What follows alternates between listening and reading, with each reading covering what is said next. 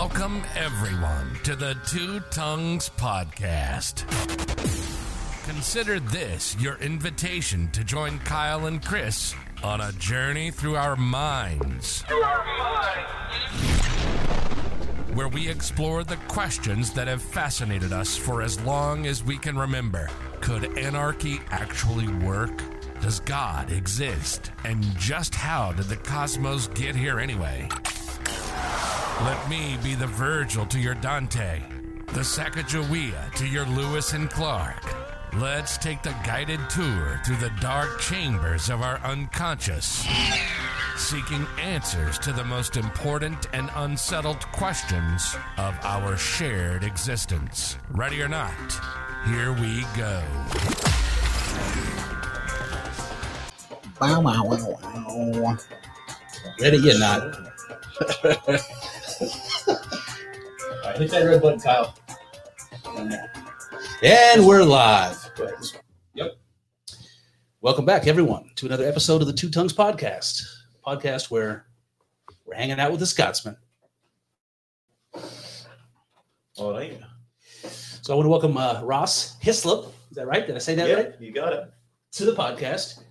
I'll tell the audience that the story here is an interesting one. So Ross is a longtime listener of the show and has been very gracious in interacting with us on social media and just being a friend of the podcast. And then out of the blue, he tells me he's going to be visiting the States to attend his, goddaughter's? My goddaughter's engagement party. In sunny Florida, and decided to make the trip to Cleveland to visit Kyle and I. So we're super duper excited about it. Ross is a charming man. He charmed Aunt Linda in no time flat when he came over to visit, and that's where we are. So we just wanted to jump on here and immortalize this conversation for everybody. What else, Kyle? I don't know, man. It's exciting. Things are, things are out of order. We're sitting in different places. I feel like maybe you should try to scoot closer towards me or something. Yeah, I could try. Cutland boys get the heat. I also would like to try to figure out what happens if I click on this. No, I don't want to hide it on stream, but I would like to switch what you see. Yeah. Probably not the best time to figure this out, but nope. Whatever. Yeah. Oh damn it! So you got me all fumbled here. So this isn't the normal cadence, obviously. Usually it's Kyle and I with some idea of what we're going to talk about. I can't get any closer to you. This is it. But in this case, we're just going to wing it with Ross here. So I don't know where to start. So I'm just going to say we had a conversation last night over dinner. We had a conversation upstairs for the last hour. So we've talked about just anything and everything. There's a couple things that I want to dive into deeper with you that we talked about yesterday. Uh-huh. So I'll just tell the audience the things that stuck out for me when we were getting to know one another is Ross's experience with natives in, is it Canada or Alaska? Canada. So the native people in Canada introduced to shamanism and traveling to India and having some pretty intense experiences there. That sort of blew me away hearing that from you yesterday, so we can talk about that. But before we do, I want to ask you, what do I want to ask you? What stands out in your memory about the podcast? Episodes that you've listened to, anything in particular that sticks in your mind when if somebody should ask you about the Two Tongues podcast, what is it that you're going to tell them? Mm. Your ability to bring difficult questions, explaining them simply through your lens, it's very relatable. It's a relatable podcast, for me anyway. And episodes that I've listened to. Well, I only learned on the way up from Florida to Ohio that I have only started listening to you from S1E20. 29, yeah. And so when I was looking back at all the ones that were played, I saw that there was actually 28 episodes prior to when I started listening to you. that I haven't yet listened to. So I'm up to date. I was a bit concerned that I wouldn't be. I've been really ingesting your podcasts in the last week because I knew I was coming over. It was all short notice, but here we are. And what I said to you last night was when I started listening to you, it was almost like it was like hearing your own internal dialogue, your own internal thoughts that you don't perhaps share with the world, being reflected through another voice. And that's what got me hooked, because I've been pretty much intravenously listening to you consistently for the last year. That is sincerely one of the best compliments that I can imagine. So I thank you for that, Ross. That's amazing. Like I said, I tried to explain this to you yesterday. I feel like I'm screaming into the void down here sometimes. Got a bunch of things that I want to say, a bunch of things that I'm interested in exploring, and you have to talk to think. I could do it if I'm talking, and I can do it if I'm writing, because it's kind of the same thing, like a dialogue back and forth with myself. But I told you, there's not a lot of people in my life that give two shits about any of this stuff, so I don't get the chance to think about it. And that's kind of all I want to do. Like I'm passionate about this stuff. So all I want to do is think about it. You know, there's no end to that for me.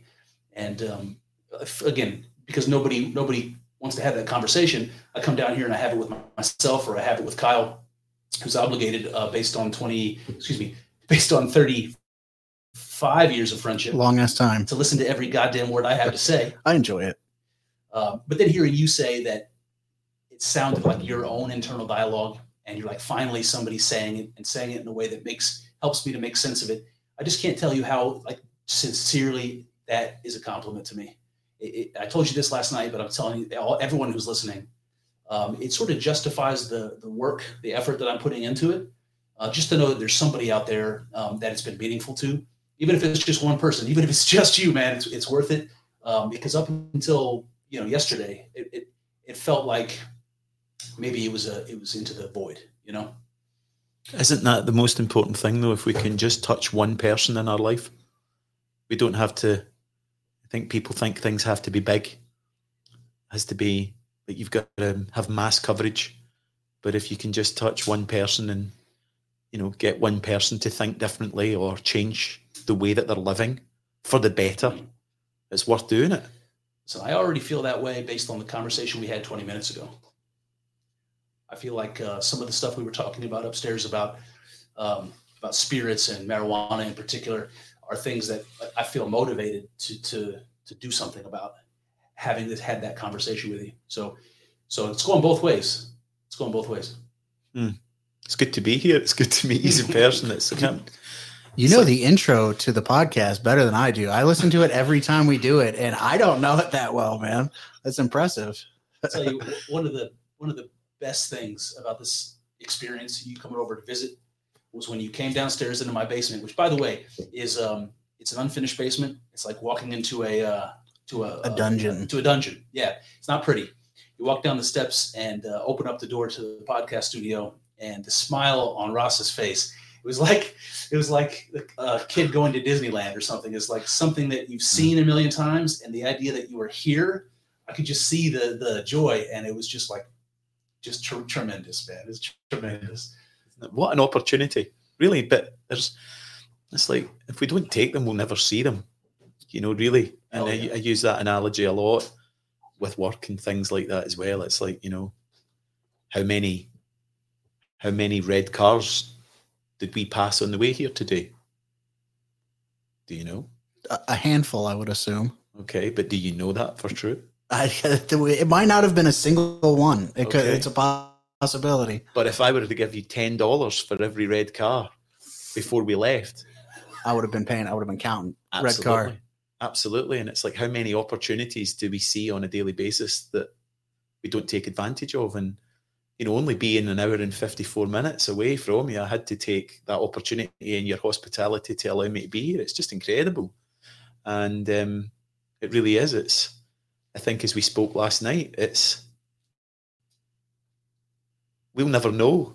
Do we need to know? What this might be just a one-off thing. I go back to Scotland, you go back about your business. Yep. That's it. It's what it is. And if that's the case, it's every bit as valuable as if this becomes a lifelong friendship. Absolutely. Which I hope it does. Absolutely. I hope it does, man. There was never an agenda for that. It was just, let's connect. In a world where we're more connected than ever before, there's actually no real connections. Absolutely. So to sit across the table from Kyle last night and look him in the eye say, you've changed my life. You've helped me think better. You've allowed me. You've drawn me to make a journey to meet you through a podcast that's been done in, your basement. And you doing that, you having the interest and being willing to come, my involvement with the podcast has dropped over the past few months just because I've been going through some stuff, and it, just like makes you think about things differently when you have something happen like your mom dying.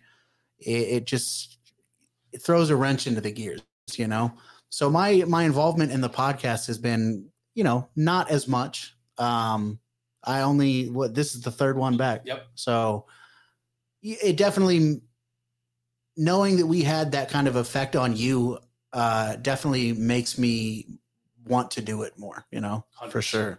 Okay. So. That's great. Yeah, man. Isn't it? Absolutely. So here's the thing, Ross. We did a bunch of getting to know you stuff already, and I'm sure there's a ton more we could do, and maybe the audience would prefer that, but I want to open it up to you. Listen, I listen to lots of podcasts. I never, ever, ever have had or can imagine having the opportunity to do what you're doing, where I'm sitting down with Jordan Peterson or Joe Rogan or somebody like that and asking them questions.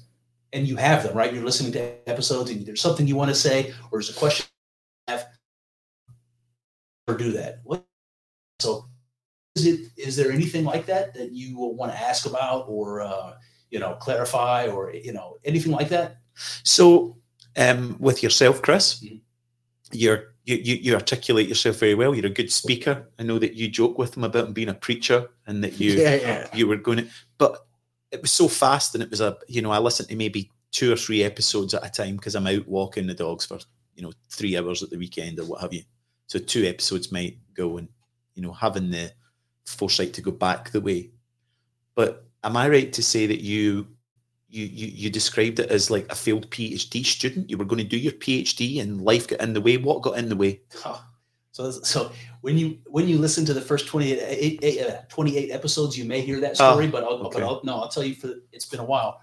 So, so my whole life I don't know how to describe this other than to say fascinated with the idea of God. My mom tells a story when I was a little boy, like 5 years old, there was a preacher on the TV, like, I don't know if you have this in Scotland, but on the weekends, there's like, a couple of evangelical preachers that have big programs and big churches and people who can't go, they'll have them on television. And so one of these things was on TV and my mom comes into the living room and I have my hand on the television because the preacher invited the audience to pray with him. The preacher told me as I'm, sitting there in my living room to come put my hand on the television screen and pray with them. And, I think about this like I was a naive kid. I was just a kid. I was 5 years old. There was an authority figure on TV who was compelling, and he told me to do it, so I did it. My mom comes in, and she sees her little 5-year-old boy with his hand on the TV praying with a televangelist. And so she tells this story like it's some sort of foreshadowing of my relationship with God or what my future was going to hold. Like my mom and my grandma maybe toyed with the idea that I might be a preacher, which is something we talked about on the podcast. And I laughed about, he by is the a way. Preacher. But when you said that to me, you were like, what? You are a preacher. Then I realized you've got a point. So it's been around as long as I can remember, this interest in God. And when I started going to school, even before college, when I was in the last couple of years of high school, I got fascinated by, trying to compare religions, trying to understand them and compare them. And I was interested in every religion that wasn't mine. I wanted to learn about everything, but I didn't give a shit about Christianity. I didn't want to dig into it. I thought I had it all understood. What I wanted to learn about was Hinduism, Buddhism. I wanted to learn about that stuff. So I started doing a bunch of reading in high school about flood myths, and how they appear everywhere. They appear in India, they appear in China, they appear in Greece, they appear everywhere. Just like the Noah story. And I couldn't believe it. I thought, what there must be an explanation for that. What is the explanation? Are all these religions borrowing from each other? Do they all come from a single source? Are these stories diverge as time goes on? Like, what's the explanation for that? I used to work at a movie theater. Kyle worked there with me for a time. But you'd imagine I'm like a 16, 17-year-old kid at the movie theater. And during the downtimes, I'm reading mythologies of world religions, ancient mythologies.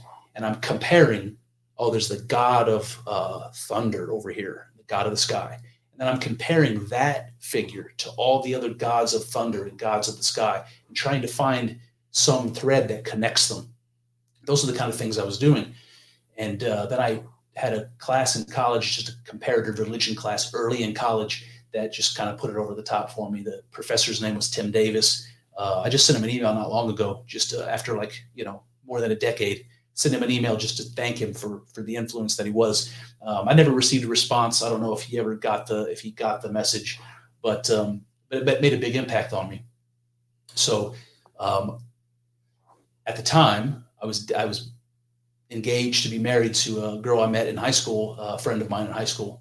I told you a little bit about this yesterday. She had a child from a mutual friend of ours, and we started dating. My family wasn't thrilled about that, but I'm a teenage boy. I'm going to do what I want. So we dated for a while, and when we got married, I had to decide: do I continue in school? That means that I have to go to graduate school where I'll be dedicated to, basically a full-time job just in schoolwork, maybe even more than a full-time job just in schoolwork. How am I going to afford to take care of her and her child, my family? That's how I thought about it at the time. So I just had to make a choice. And I guess I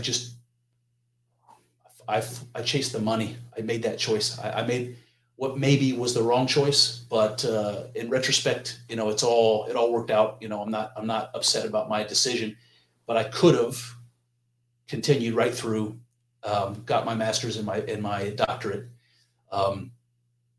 Instead, I went into finance. And I got a job, and I took care of business, and then that whole marriage fell apart. And I told you a little bit about that yesterday. I haven't seen the daughter that I helped raise. I haven't seen her. And she's like 22 years old.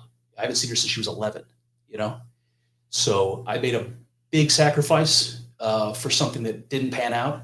And I'm not really sore about it. Maybe it sounds like I am right now, but I took a different path. And I'll tell you why I think it might be for the best. Because at the time, I didn't know what it really was about the idea of God that I was so fascinated about. Like, I thought I was going to go to school for theology. And I talked to Professor Davis. I mentioned him a minute ago. And he told me, it sounds to me like you want to study psychology. And I thought to him at the time, that was laughable. I thought, what I'm interested in is God. I want to know, that was my phone. I want to know what that means, that word, and you're telling me that I should study psychology? Like, where's the connection? And I didn't ask him. I just shied away from it. And now it's come full circle, where it turns out that psychology has a huge role in how we conceptualize God, how we understand our relationship to God. How can you understand what a human's relationship is to an abstraction if you don't understand human psychology? How could you understand? And I wanted to know what the origin of the idea of God, who came up with that idea and why, like, where did it come from? What experience did a caveman have in the Neolithic or the Paleolithic? What experience did they have that made them think there must be a spirit that connects us? There must be a life after death. Where did that come from? It's fascinating to me. So now I've taken that path. Now I'm studying Carl Jung. I'm studying Jordan Peterson. I'm studying people like Mircea Eliade, and I'm that's more directly what I'm interested in. And I don't think I ever would have got there if I would have went to school for theology. Would I have ever got there? I don't know. On top of that, the environment of the college, the university environment is the most toxic place today that I can imagine. And when I think to myself, you might be a tenured professor or trying to become a tenured professor in this environment, and that would be the rest of your life. The rest of your life dealing with all this craziness. And I feel like I dodged a bullet in some ways. And that's all I have to say about that. So you're in your opinion scholarship is your PhD now, and that's it. And that brings you joy, and can see how lit up you get when you talk about it and listen to your podcast. You know, the energy comes through the headphones and how excited you are. And it's a great connection with the two of you. It's great to hear. Yeah, it's and you probably noticed this, but there's a different dynamic if it's just me or if it's me and Kyle. And I love that Kyle brings that component to the podcast. And when you weren't coming, last thing I wanted to do was tell you I wanted you to come back. Sure. Last thing I wanted to do was put some other obligation on your plate. But I missed you, man. I wanted to have those conversations with you. And Kyle does things like pushes back on me, which I don't do to myself. Right when I'm doing my solo podcast, nobody says, "Wait a minute, that might be bullshit." Kyle always does, and I appreciate that. I can't help myself, man. I'm just a contrarian. Even if I agree, sometimes I find myself like I just want to find the holes. You know what I mean? Just try to squirrel them out. But we also, we talk about some of the stuff that you talk about in your solos when we're together, but we talk about a lot of different stuff too. Yeah.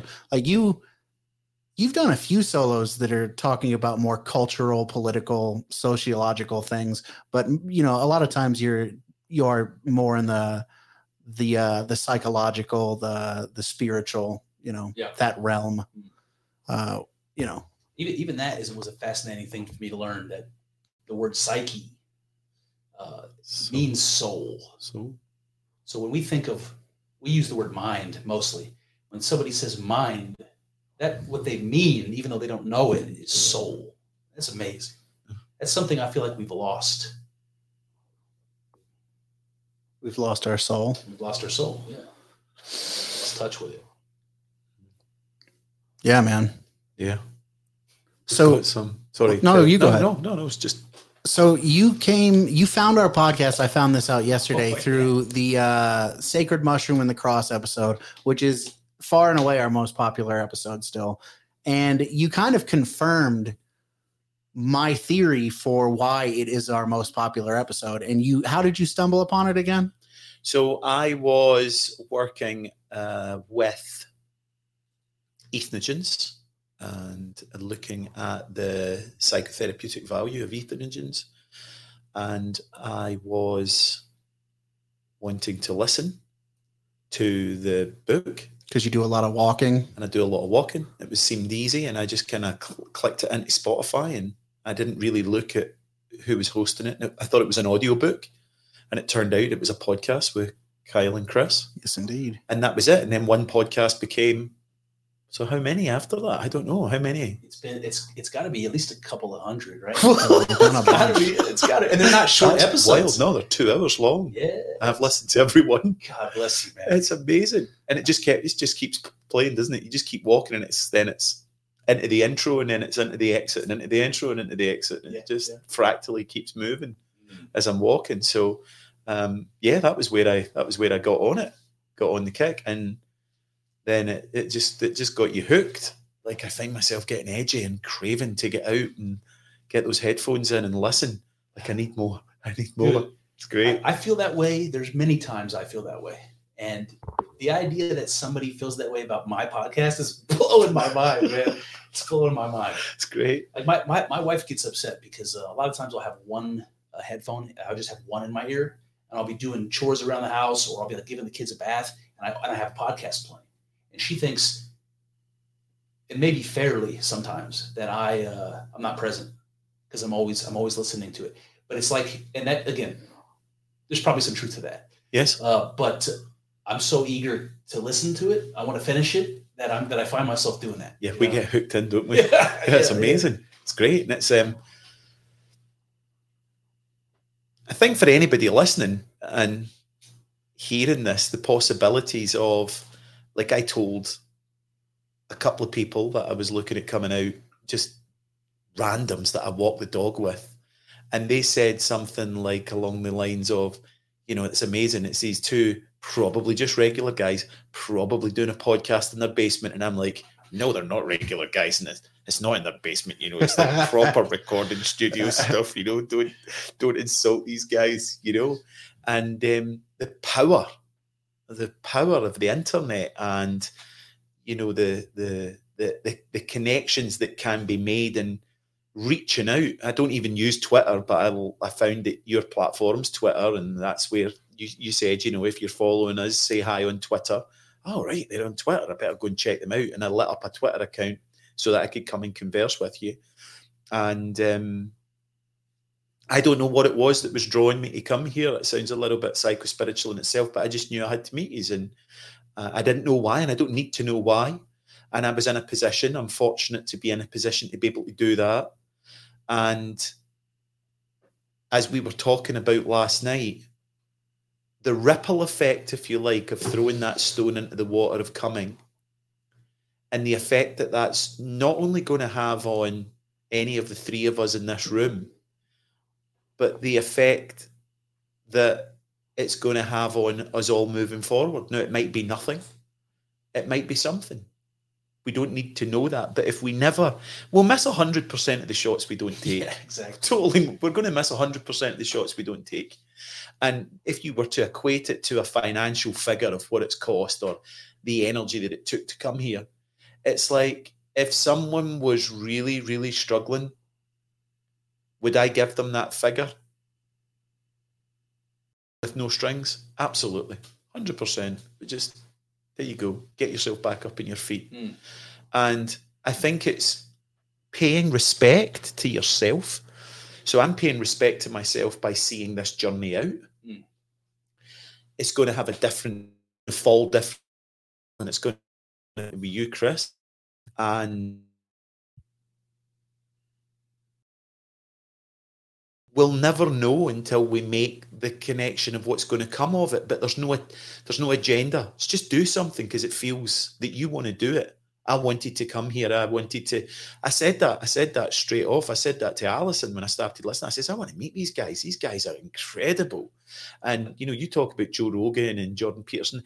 I don't listen to Jordan Peterson. I've maybe listened to a couple of things that he said. I've noticed that when I first listened to him, I found him very right-wing. Mm. And then I kind of went, something's changed in his delivery. I'm wondering if his PA has said, you know, you're going to have to come back a bit to left to centre a little bit. And I did find him a little bit more palatable. Joe Rogan, I've never listened to a full podcast with Joe Rogan.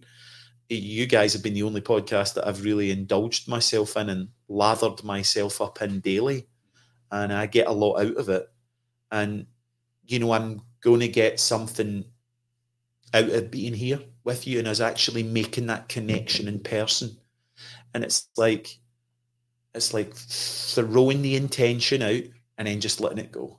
And it's like coming here and, you know, like we were speaking last night and I goes, it must be, so it's wild for me being here is what it must be for you. And he went, yeah, like I've told some guys at work and like, what if this guy's a mass murderer and he's going to take you away and put you in the trunk of your car? It's like he's not really Scottish. He's not really traveling from overseas. Yeah, he knows everything about you and is going to kill you.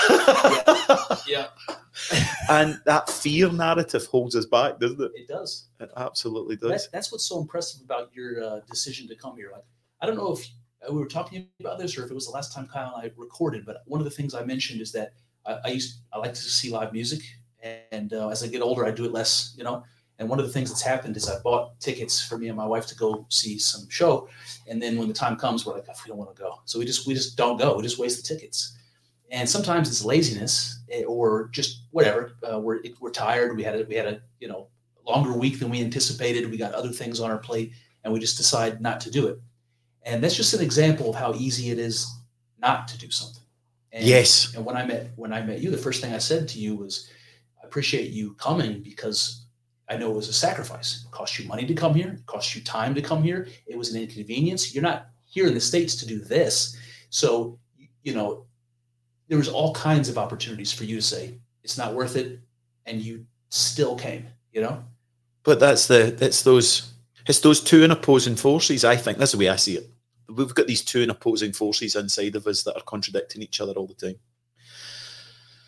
And one force has got an agenda for us not moving towards growth and expansion and completion and connection.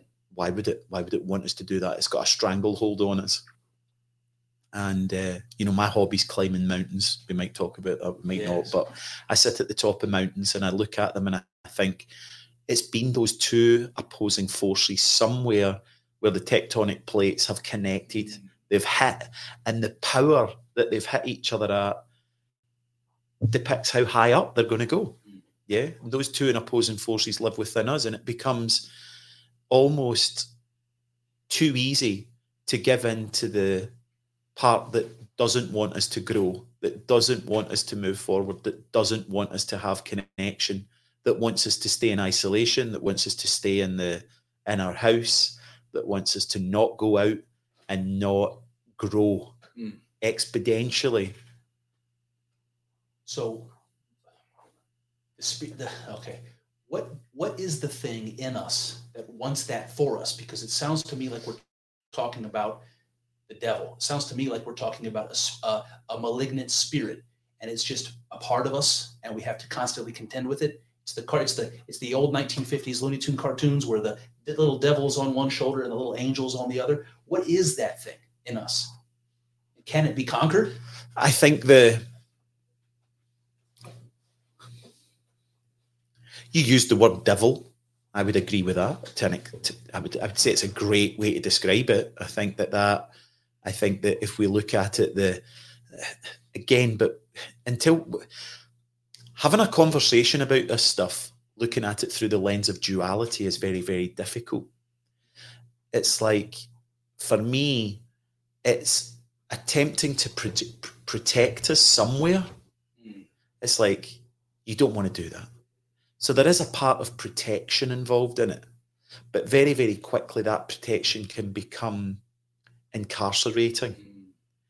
And yes, if we look at it through a lens of Luciferianism or, self-service, I described it as a client to a client a couple of weeks ago. Guy comes in and he's clearly involved in underworld activities. Ooh. And I said to him, he's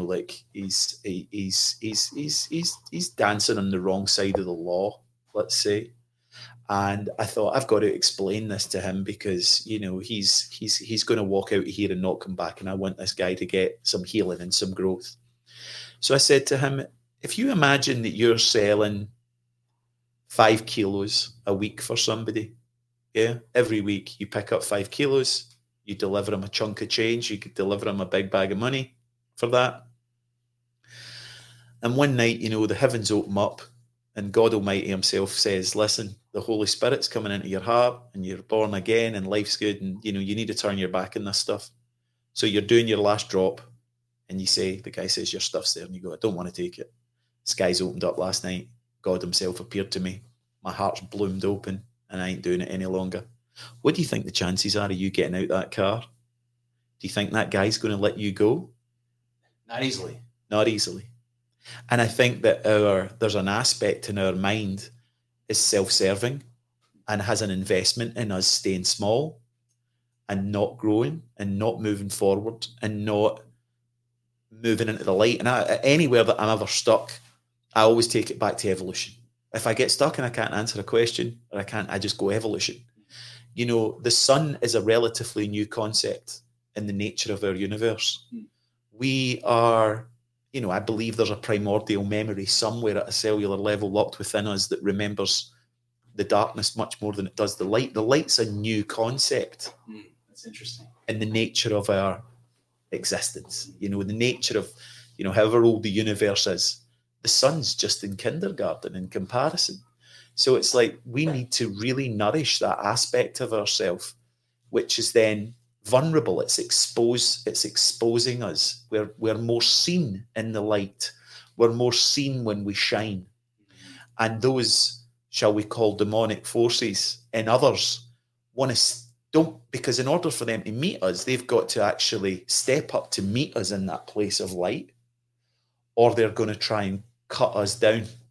So any time that we step out, we're putting ourselves at risk of being cut down.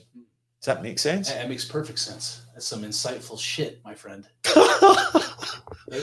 It reminds me of a Jordan Peterson quote where he says, he talks about, what's the therapy called? Where you get used to a fear. Exposure. He talks about exposure therapy. Where was I going with this? I'm losing it. I'm witnessing you losing it. You are. I'm in the Two Tongues Podcast studio right now. Watching it happen. It's like this quantum computer's just... I've got too many thoughts going on in my head because you talked about the devil as a protecting mechanism, that the spirit that I'm referring to when I talk about the devil that's within us as something that's there for a reason, that there's there to protect us from something. Yes. Which I'm guessing has knowledge of trauma and working with trauma has there's some more there that needs to be said about that. And that's very interesting to me. But even more interesting is the idea that that dark part that I'm calling the devil might be somehow related to that deep historical memory you just referenced, that we were the darkness before we became a combination of darkness and light, because that's how I see us. Well, let's tell a story. Yeah, and I'm possibly not going to get this accurately, so don't shoot the messenger, but I'll do the best that I possibly can with it. So if we look at ourselves as cells, trillions and trillions of cells that are inside our body, and let's just say, for an example, that if we look at the cell and we look at the mitochondria, the electrical potential, that's the oxygenating potential at the source of that cell.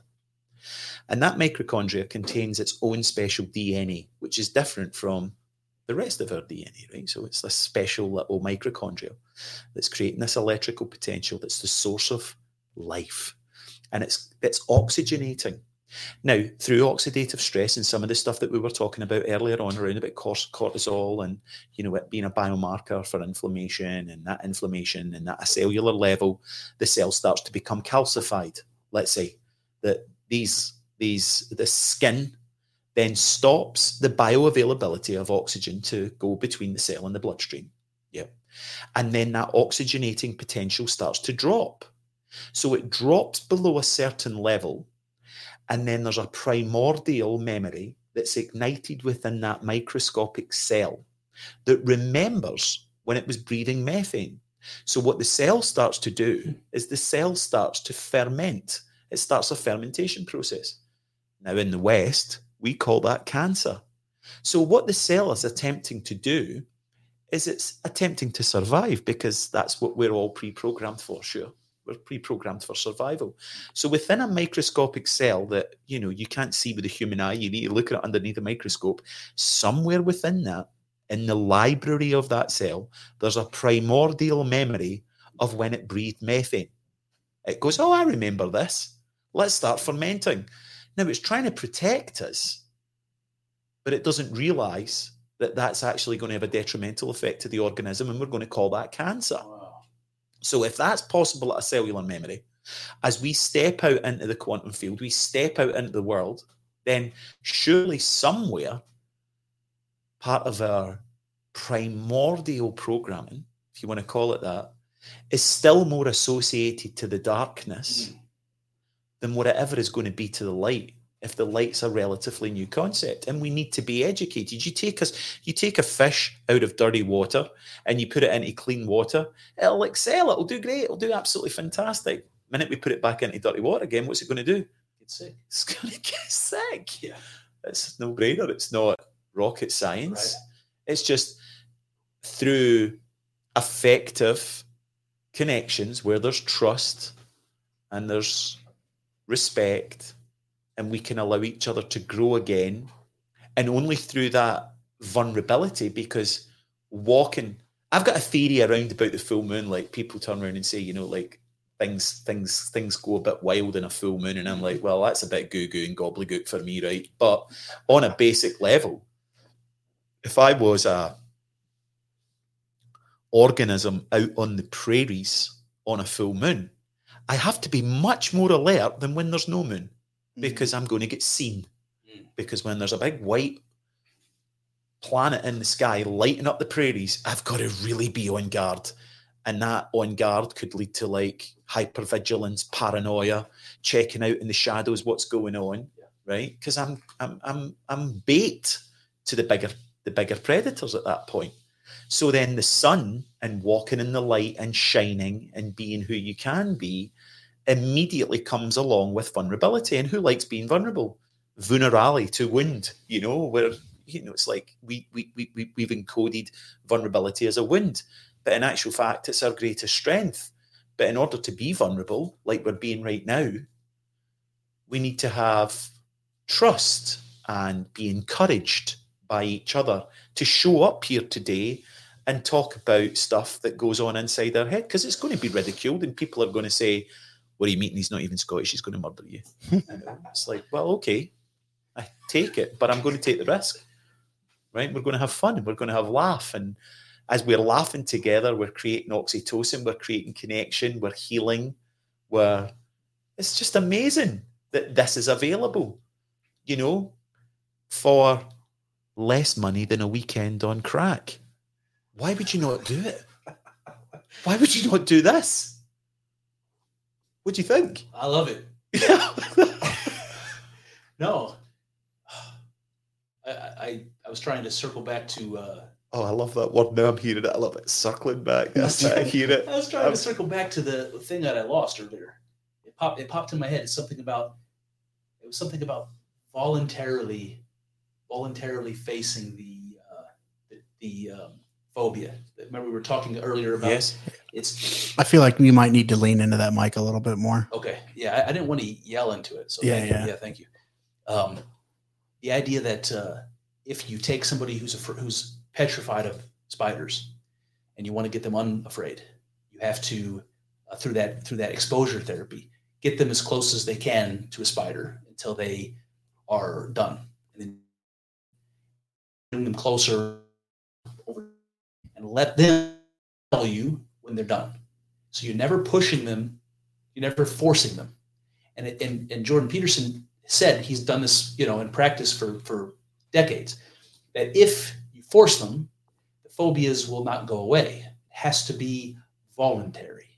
And then he ties that voluntary part to the story of Christ, saying that Christ had to voluntarily sacrifice his life.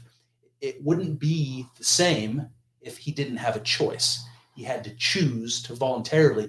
Now, this was tied to the conversation we were having, but it's been several minutes. We've covered a bunch of other topics, so I'm struggling to reconnect that. But that's where I was getting at. What comes to mind immediately? So let's do an association game. What comes to mind when I tell you that? Because it might help me to get back there. Where we were at.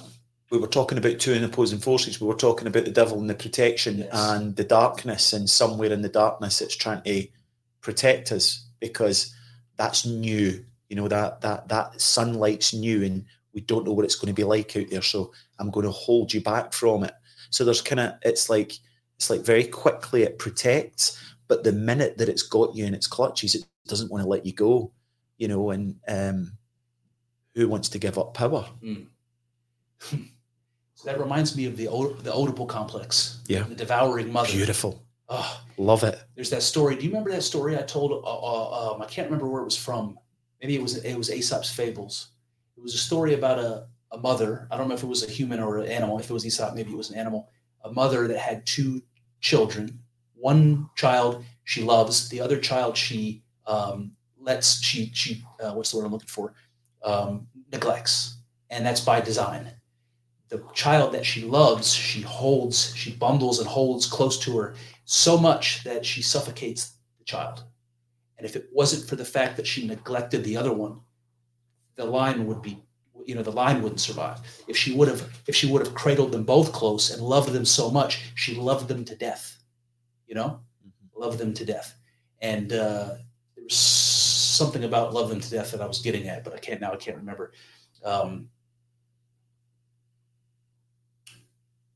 It's just the idea that something good can become toxic, something good can become evil, you know?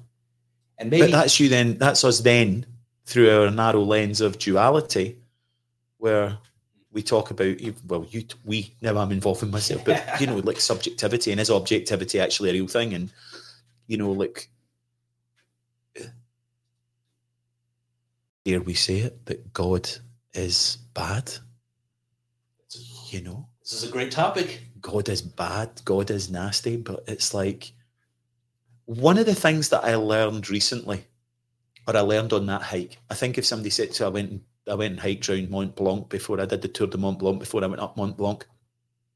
So I'm traveling. What gets me into a hypnagogic trance, what gets me into that altered state of consciousness is anything after 8 to 10 miles, my default mode network starts to drop and I start to fall into expansion. So I love walking for that reason. And, you know, day after day after day, you know, just doing 25, 30 miles every day. And I was in it. And I think my experience that I brought home with me was that if somebody said to me, how was your hike? Was it difficult? I can't truthfully answer you that, because was the hike difficult? Was the heat that I was walking in difficult? Was some of the nights that I was in dorms made it difficult? What would have made it difficult? Because if we could isolate the hike, it's easy. But sometimes the food wasn't great. So my energy wasn't as high. We can't isolate any experience if every experience is all happening all at once, simultaneously, right, all around us. So good and bad are the same thing. Hallelujah, man. And good and bad are the same thing, in my opinion. It's not, it's only when we can start to drop through the lens of duality and see things through a more such a shit word, but oneness lens, a lens of oneness, that there isn't actually any separation. And there isn't any separation. I'm here right now. The only thing that separates us is distance and time. I've listened to you for a year. I've listened to hundreds of episodes that you've done. And as you're speaking, I'm shouting, I'm walking with headphones on going, yes, yes, that's it. To both of you. Love it. And it's like, maybe we don't allow ourselves to connect at that level, because in order to do that, it's vulnerable. Yes. And it's like, we've got to drop our default mode network. We've got to drop our ego, and we've got to reach out. That little voice didn't want me. Don't reach out on Twitter. They're going to think you're a dick. What is that? Don't do that. Don't do that, you know, don't do that. And here I am, and I sat round the table, and it was as if there was a slight nerves, but it's as if I've known you all my life, or have I not known you all my life? Yes. There's something within me that's known you before I've met you. Yes. And I don't know what that something is, but I'm willing to explore it. Makes the hair stand up on my arms, Ross. It really does. It makes the hair stand up right now. You've heard me say that many times. Makes the hair stand up on my arms. There is something, there's something that within us that has known each other forever. Absolutely. I believe that. Absolutely. And is that part of our crusade, the Christopher Columbus and having to go out and having to own it? Does that make it limitless? Does that then make it go away? Like that voice you hear when you're in when you realize you're meditating, you're no longer meditating. You know, trying to explore what that something is going to actually make it dissipate. So I don't want to explore what it is. I don't want to know what it is. I'm just opening my heart that it's there. There's a remembering. I see you, and I see you, and that's enough for me. Dude, that's so well put. The moment you realize, the moment you remember you're meditating, you're not meditating. And you described your long hikes. And I imagine when you said you get deep enough into the hike that your default mode network starts to fail, that you're talking about that feeling of being in the zone, feeling where time doesn't matter anymore, and it's just experience. And there are things that can be known. I don't think that there's a difference between the word known and experiencing. I think that knowledge and experience are the same. we can get into the weeds on that, but I think that's the case. There are things that can be known strictly through experience, and the moment you intellectualize them, it's unknowable. Absolutely, you have to be it. Yes, and I've tried to explain that in 1,000 ways on the podcast. When I say that I experienced being God, like I know that God exists because I am God, and that just doesn't go over well. Nobody understands that. And you just articulated it in a fantastic way. It's a knowledge through experience that is only available through experience. Absolutely. Because it only gets switched on through experience. Mm-hmm. And then trying to bring it back into a 2 or 3 dimensional form, you lose it. Mm-hmm. So learning to live in the counterintuitive, learning to inhabit the paradox. And one of the ways of living in the paradox is not trying to explain the paradox. Because the minute you try to explain it, you lose it. The Tao that can be spoken of is not the Absolutely. Love it. True. And learning to just come here and share the gratitude of what you've given me. If I were to put, so if we try and equate things into a financial figure, you know what? Could I put into a financial figure what listening to, let's just say, 250 hours of your time into a financial figure? Mm. Well, I can't really. But if you say, well, okay, but you've got to pay for the therapeutic intervention that Kyle and Chris have given you over the last year. You've got to, Ross, right? We're forcing you to write a check. What would it be? I can absolutely guarantee you that it would be much more than what it cost me to fly up here from Florida. Yeah, and get a room for a night and, you know, whatever. You bring know? It in, man. I just want to touch you. Thank you. Know? Thank you. And it's like we get so caught up in the humdrum of we have no idea because we became so singular. Not singularity, but became so selfish, so omnipotent, or we're in our work and we're just going through our work.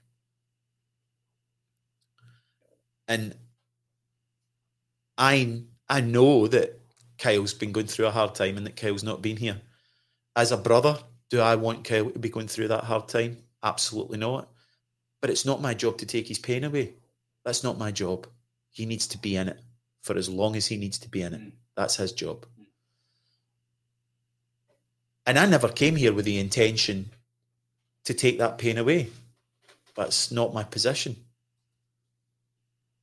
But if by coming here, he gets to hear that he's changed my life for the better, and somewhere that brings him back out to be able to give to his environment, give to people, then it's a really small price to pay, in my opinion. And if we all did more of that, what do you think that electromagnetic field that we inhabit would look like? Different. It would look different. I'm inspired, man. I'm inspired to go out of my way above and beyond what I ordinarily would do to share gratitude. Absolutely. It's so important. Absolutely. There's almost nothing better. There is nothing better. There is absolutely nothing better. I wonder if that appreciation, if that is what religious people mean by worship. Absolutely. Because it's such a fridge magnet, and there's knowing and there's knowing. And it's like, oh, I'm so grateful, or it's a fridge magnet, and I'm just grateful for where I'm at right now. But it's, again, it's almost like it's being delivered through this psycho-spiritual circus that we're inhabiting, that it's not actually being delivered because it's being said through an agonic perspective. It's not something what you say, it's what you do. It's really hard to describe what I see. It's the words just keep coming into my head. How many times should I forgive my Lord? Well, 7 times 70 times 70. That doesn't mean a mathematical equation in my mind. It just means all the fucking time. Yes. Right? Yes. Live it. Don't think it. Live it. Just be gratitude. Just be love. And I love it, man. It's like, oh, I'm jumping about. I'm so excited to be here. And it's just, it's all coming out all gobbledygook. But it's like, if we are an electrochemical organism that lives in a biochemical bodysuit that inhabits an electromagnetic field, right? Let's just think that's what we are, okay? Just humour me for a minute. So if we can measure the electrical amplitude of our brain from, let's just say for an argument, 2 centimetres off the top of our head, and we're communicating with that electromagnetic field from our mind, okay, that's cool, that's good. But if we can measure the electrical activity of the heart from 6 feet off of the body, what do you think would happen to that electromagnetic field if we started to communicate it from our hearts, where gratitude lives, where acceptance lives, where forgiveness lives? Because why are you so concerned with the speck of dust in your brother's eye and you're not prepared to take the plank of wood out of your own? Jesus said that 2,000 years ago, and Freud spent his whole life putting that into a psychological thesis. And it's like, if I judge you, I'm judging myself, and I'm going to take myself out of the prison, and I'm going to use you as my teacher, because anything in you that I judge is showing a place that's either hidden or unseen in myself. And I want to grow, so I'm going to stop pointing my finger, because there's 3 fingers pointing back at me. And I'm going to actually use my environment as my teacher rather than my nemesis, because I no longer want to be stuck. There are far more men, there are far more summers behind me than there are in front of me. And I want to enjoy the rest of my life. And I want to live in this place. And I want to put the hard work in, because for me, it is far more freeing living in this place than it is in the purgatory that I lived in for the first 45 years of my life. It's incredible to of your life being like living subdued, and only now do you feel like you're, I don't know what word to put it, authentic and free to, I don't know what word to use. The only thing I can compare that to is when I had my own mystical experience that I've talked about ad nauseum, an experience that feels like it changed the course of my life, that I am not the same person. Like, it's not entirely true, and I've said this many times. There are all kinds of experience. Maybe every experience makes you a different person than you were. Every moment that ticks by, you're a different person. And there's all sorts of ways we can conceptualize that. I understand that to be the case. But then there is experiences like the mystical experience that I've described.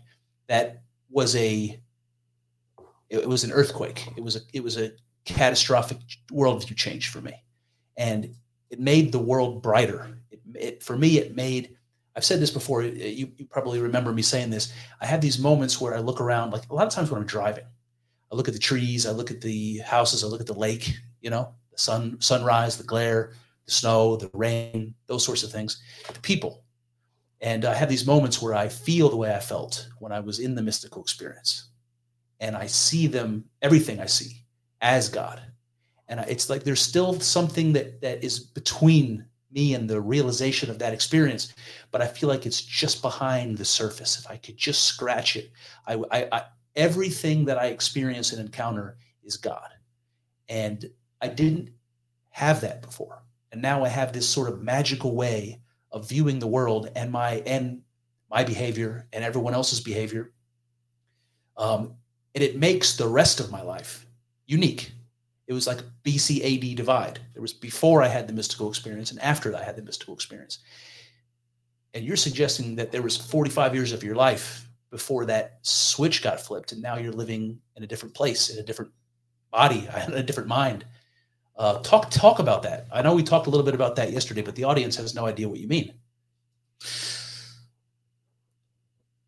I would say that for the first 45 years of my life, I was shame-based.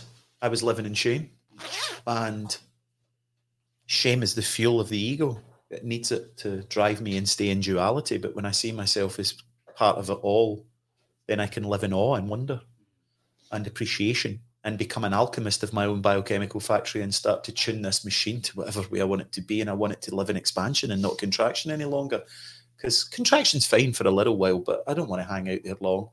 You know, the spring's got to get tight to pull me up into the thermos and allow me to fly, and I'm willing to put whatever work that takes in.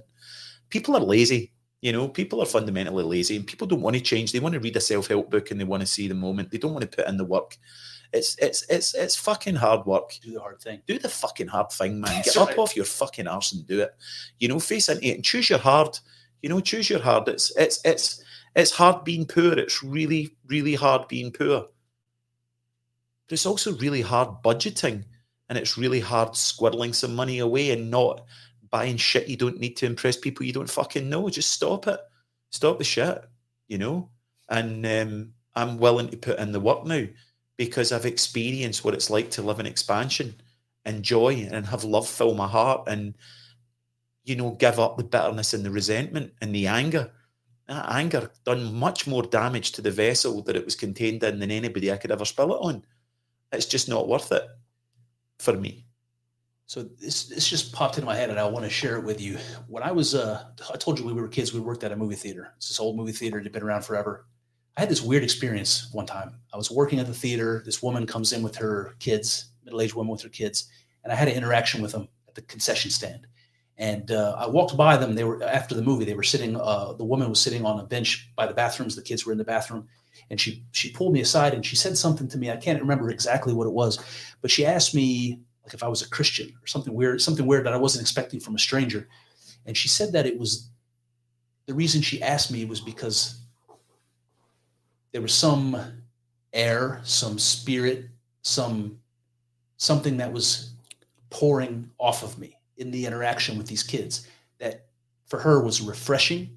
And it was like a recognition of kindness and enthusiasm and sincerity and something about the way I was interacting with them.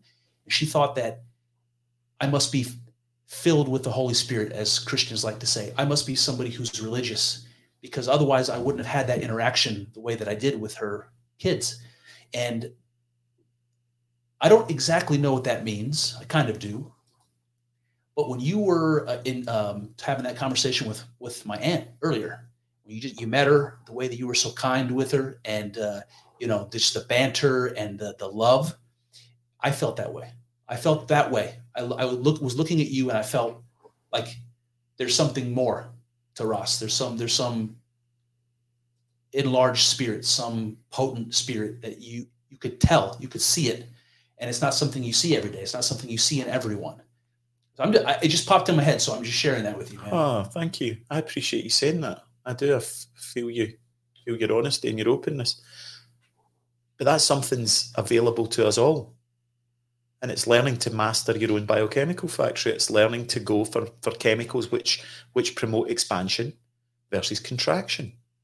You could use your analogy of the devil again. You could use that, you know, like... If there is a devil, does the devil believe in oneness, unity, love, joy, expansion, and creativity? Or does the devil believe in isolation, loneliness, fear? And those components, when you're in any of them, the delivery system is dripping chemicals. Do you think there's a consciousness to the devil? You know, like you said, does the devil believe in... oneness, or does he believe in, you know, the isolation? Like, I think that the devil does believe in oneness, and he fights against it. You know yes. What I mean? It's like it's not that the devil believes that we're all isolated. It's that the devil knows that we are all that the oneness is there, and he's trying to get us to turn away from that. Yes. Yeah. Yeah. I would That's how I see it too. Yeah. Yeah. I would align with that. That makes perfect sense to me, yes. And it's got an investment. You know, there's always a secondary gain to all of the way that we're behaving. For me, I think that I had to wake up to the fact that I had a compulsion to perhaps acting a certain way because it allowed me to be manipulative, and I was taking from my environment instead of giving to my environment. I identify with that. You know, and that takes a lot of honesty. But when you get to the other side of the fence and you get to feel what it's like living in this body, I think I need to give a bit of context around it, because we've kind of just jumped right into this because we're all super excited. And those of you listening, it's like, I've came from Scotland, I've met Kyle and Chris, and we're just super excited. And it's like, well, hi, everybody, I'm Ross, and I'm from Scotland. I'm 51 this year. I'll be 51 in November 2023. And your birthday's coming up. Yeah, this is all my birthday present to myself, coming to meet you guys. And since 2008, I've been working as a counsellor, psychotherapist, and I work with an integrative model. I've studied I studied personal construct psychology, the work of George Kelly. I work basically from a psychoanalytic, psychodynamic perspective, where I see that the past is always present, but the present need not be our past. I've studied and have a qualification in cognitive behavioural therapy. Why? Because it gets you jobs. Okay, it's quick. I don't necessarily agree with it. Person-centred, I think, is a nice model that I've studied as well. That's my job. That's what I do now.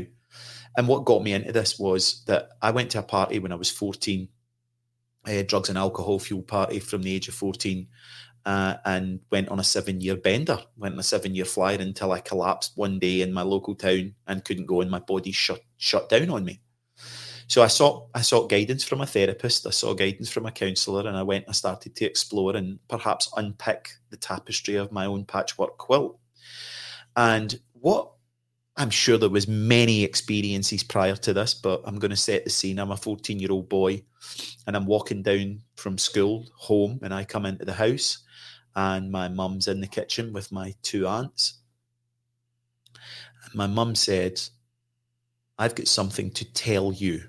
Now, even a dumb 14-year-old knows that telling means I've got something to tell you, right? And she stood up from her chair and she walked through to her bedroom, and she opened my father's wardrobe doors aggressively and walked out.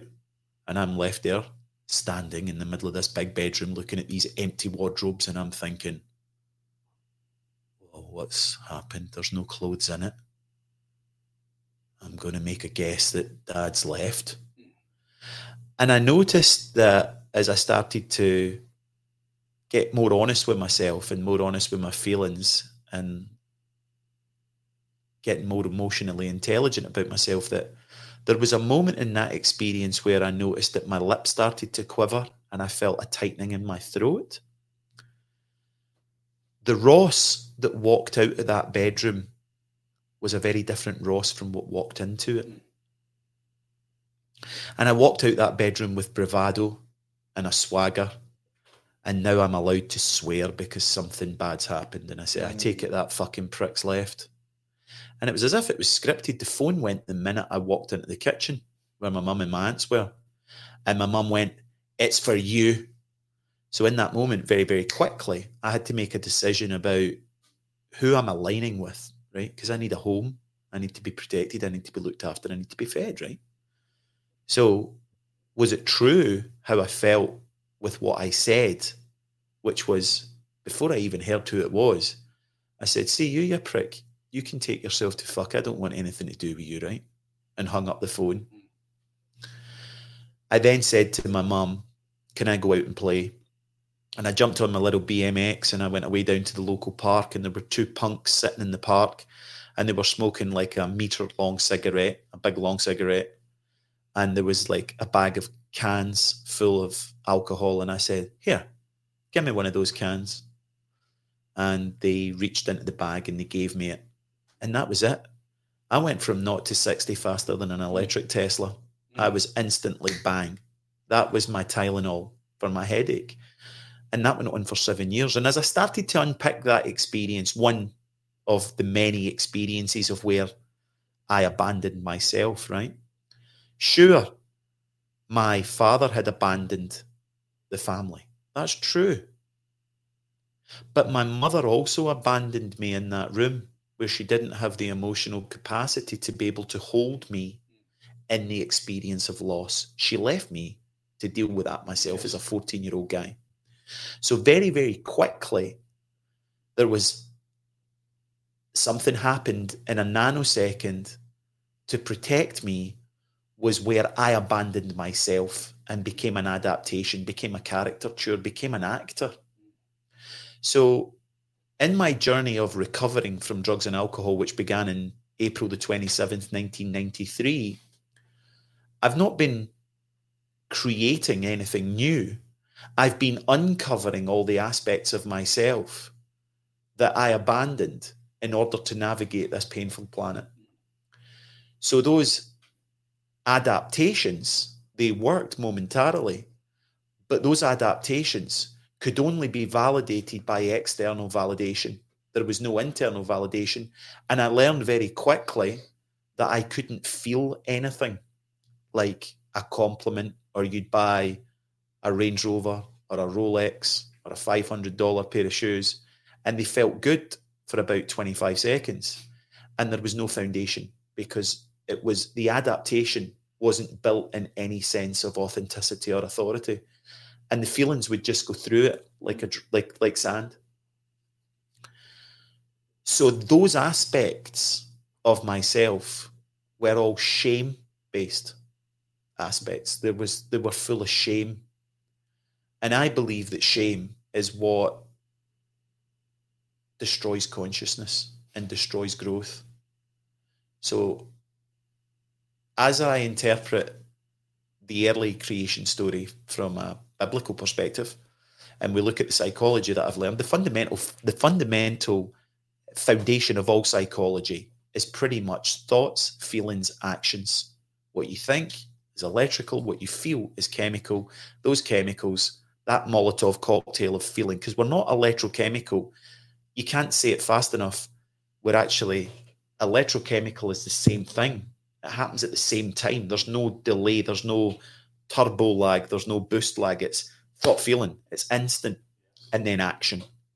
So if we look at that Christian story where the supposed Eve, when they were not allowed to eat from the tree, and they went down and ate the fruit from the fruit from the forbidden tree, where the snake tempted Eve and do you want to eat some of this? And Eve said, no, I'm not allowed. Who told you not to eat it? Well, God told me not to eat it. Why did God say you've not to eat it? Because I'll die. And the serpent laughed and said, you'll not die. You will know the difference between evil. So she thought the idea and she ate it, and she showed them.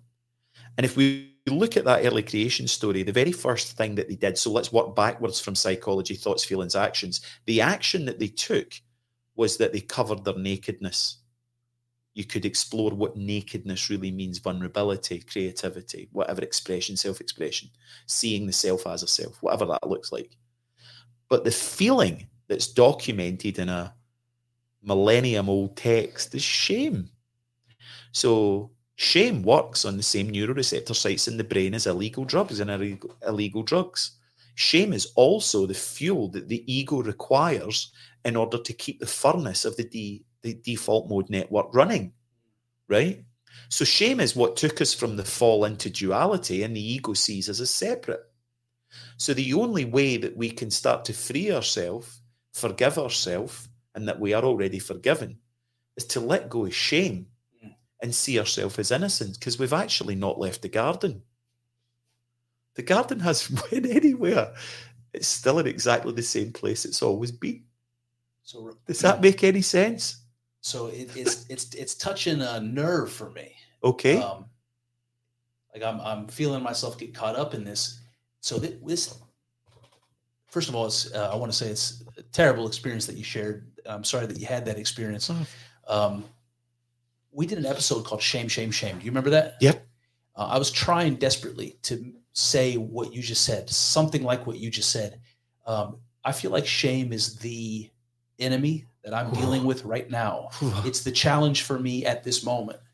I feel it more and more all the time. And I was struggling to tell Kyle what I meant by that, partly because what comes to my mind when I say, when the example that immediately comes to my mind, I'm literally too ashamed to say it. So I didn't tell you. I'm not going to say it here, but another example did come to me. I was at a wedding, and everybody was dancing, and I'm not a good dancer. My children were at the wedding, and they wanted to dance, and I sat there like a stick in the mud. Didn't want to go out and dance. I did for the sake of my girls because I wanted them to have the experience. They were in a joyful moment, and I was keeping them from experiencing that. That's selfish, terribly selfish. So I got over my shame, and I went out there, and I was a goofball in front of people that I'll never see again. And why would the fear of embarrassing myself in front of strangers keep me from doing that for my kids? So I got over it. I danced. That's another example, is what possible outcome could there be to get up and dance in public? You're going to have fun. You know, even if you are goofy, people are going to think it's funny, and you can laugh with them, and you can enjoy it. It doesn't have to be a situation that prevents me from living, but I do think that shame prevents me from living. I think it prevents me from something that I can't quite put my finger on. There's something to be gained by conquering it. And I don't know what it is. Maybe I do know what it is, but it's not conscious to me what that is. So everything you're saying about shame and about it being the enemy of consciousness, it's just, it's ringing of truth. And I don't know what it is that I need, but something that you're saying is resonating with me. So I'm just telling you. So I remember that episode, and I see clearly what you mean now. I do see how shame would do that. But I don't know if you remember that episode that well, but I was pushing back on Chris. And I like when you do something that you know is wrong. Do you not think that that is shame that is telling you that? What is I would say that is guilt. Guilt? Okay. Guilt is that you've done something wrong. Shame is that you are wrong. Okay. I can see that delineation. So personally, I don't see any value in shame other than to keep us out of the garden. Whereas guilt is actually, if used effectively, is a good tool for morality. Okay. Okay, that was maybe a bit kind. A good tool for morality, but it's a good gauger. Yeah. It's a good gauge. But even in this moment, okay, so in this moment, what I noticed, and I had to really work on it to come back to connection, was Chris said, we'd need to listen it back. But what I heard was, I'm triggered by what you just said. So my brain took me into, fuck, he doesn't agree with me. So then because of that, I actually then couldn't hear what he was saying. Interesting. Right? Yeah. So it's almost like I noticed that my brain put up the wall, but I desperately wanted to hear what he was saying. And I had interpreted it completely wrong. Right? So I wasn't all in on what he was saying. I was more than 50% in, but there was a part of me not, because what I thought he said, what I heard through my lens was, I don't agree with you. And right? It was the opposite. Yeah. The opposite, yeah. But only through allowing myself to hear you could I get drawn back into connection, because that aspect of me wanted to interpret what you said as, I don't agree with you, to get me out the room. And I went, I'm not going out the room. Thank you for trying to pull me out of the room. Yeah, but there was a very small part of me left. And then I listened, and then I went, and then I'm back into the room again with you. Mm-hmm. And it's like, how often do we do that? All the time. All the time. All the time. All the time. Stupid fucks. That's that being present in the moment stuff. It's all cliche self-help stuff, but it's so true. It's so true, you know? We're conscious beings. Why don't we be conscious? Yes. Why don't we be aware and present? Yeah. You know? But, you know, Jesus said that the devil is the prince of the earth. And, you know, this is the devil's planet. And consciousness is not meant to repeat itself. Yeah. Consciousness is meant to expand. It's fractal. It's meant to keep going. Yeah, it's meant to keep just like lava coming down the side of a volcano. It's meant to just keep pouring. But when I got this so clear, you won't know it, but there's a show in the UK called EastEnders, East End of London, EastEnders, right? It's been on a Tuesday and a Thursday for as long as I can remember. I actually nearly went to Google it, right, and see when it started. So I've really been thinking about this. Jesus said that the devil is the prince of the earth, and how the devil has got a major investment in us just repeating patterns and thinking that we're getting out of the maze, but we're not. We're just going round the maze. We're just going round and round the maze. And I'd finished a busy day at work, and I jumped on, and I don't watch normal TV. I just go to Netflix or Amazon Prime or Apple TV. But in order to get one of those apps open, I've got the normal TVs there behind it. And it was EastEnders, right? And I'm looking at it, and it's the same actors, and they've all aged, and they don't look good. And I'm looking at it, and I'm like, whoa, that's been on since I was about 10. That's 40 years of Tuesday and Thursday. How many people my age have watched that all their life, and their kids and grandkids are coming in to visit them, and that's blaring in the corner of the living room? And every Tuesday and every Thursday at 7 p.m., they turn on the telly and anchor themselves into that old familiar pattern, that's got the devil rubbing his hands together and going, I've got them just repeating the same pattern over and over for their whole life on this planet, scrolling through shit on TikTok, scrolling through same pattern. Yes. Instead of actually allowing yourself to surrender to the ocean of continuation and just be held in the river and flow and grow. It's amazing. There's this book, we've been talking about this book, Perelandra. C.S. Lewis? Yes. There's a scene in this book where the main character goes from Earth to Venus, and he finds himself confronted with an alien being who lives on Venus. And the experience of Venus, by the way, is an ocean world. And he's at first, when he gets there, he's just floating in this all these crazy waves. It's dangerous and terrifying. Then he finds himself like a floating island of vegetation, and that's how the continents are. They're described like these big floating islands, but they're like undulating with the waves, so the land is always moving.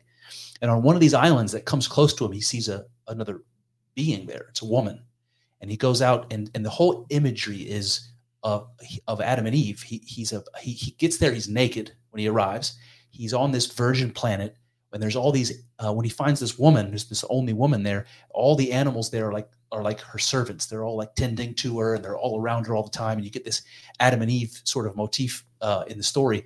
And where the fuck was I going with this? Jesus Christ! She was describing how God, who she calls Maleldil, God sends experiences at you in waves, like the waves that she exists on.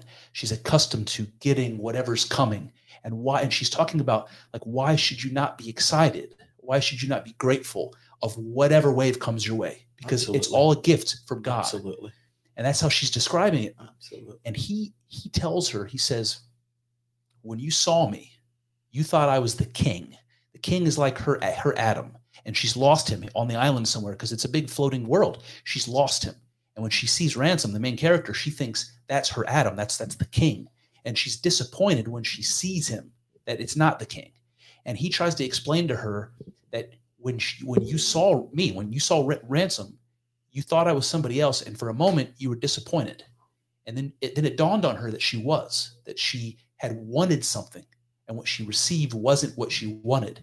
And for the first moment, she realized, and she says this in this beautiful way, she says, I should just try to find it. She says, in fact, let me find it. I have it written down. This is amazing. She says,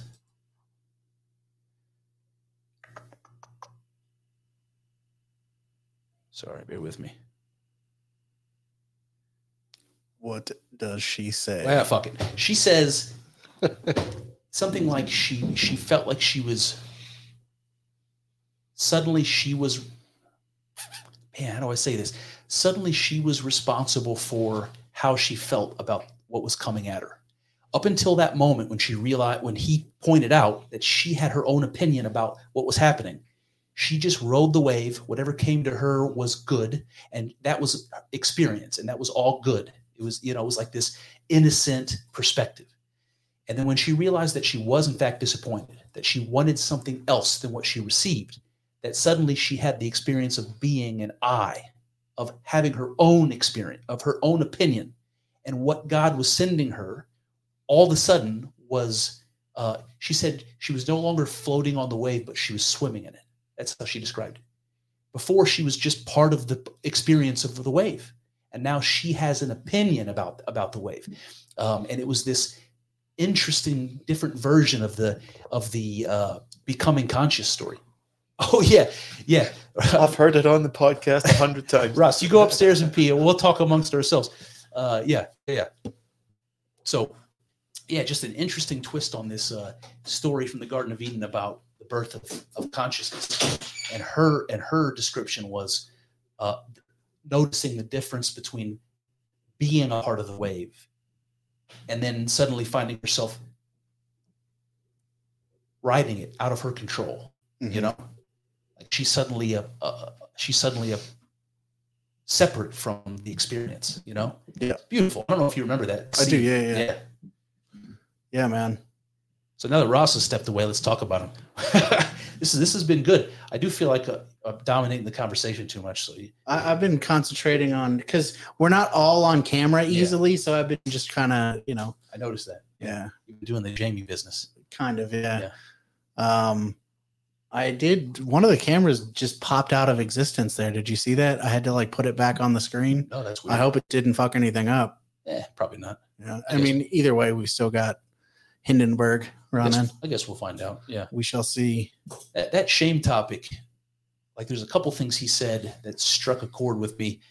It happened once when I was talking to Josh Hamilton, one of those episodes I did with him, where he was talking about something about the role of a father in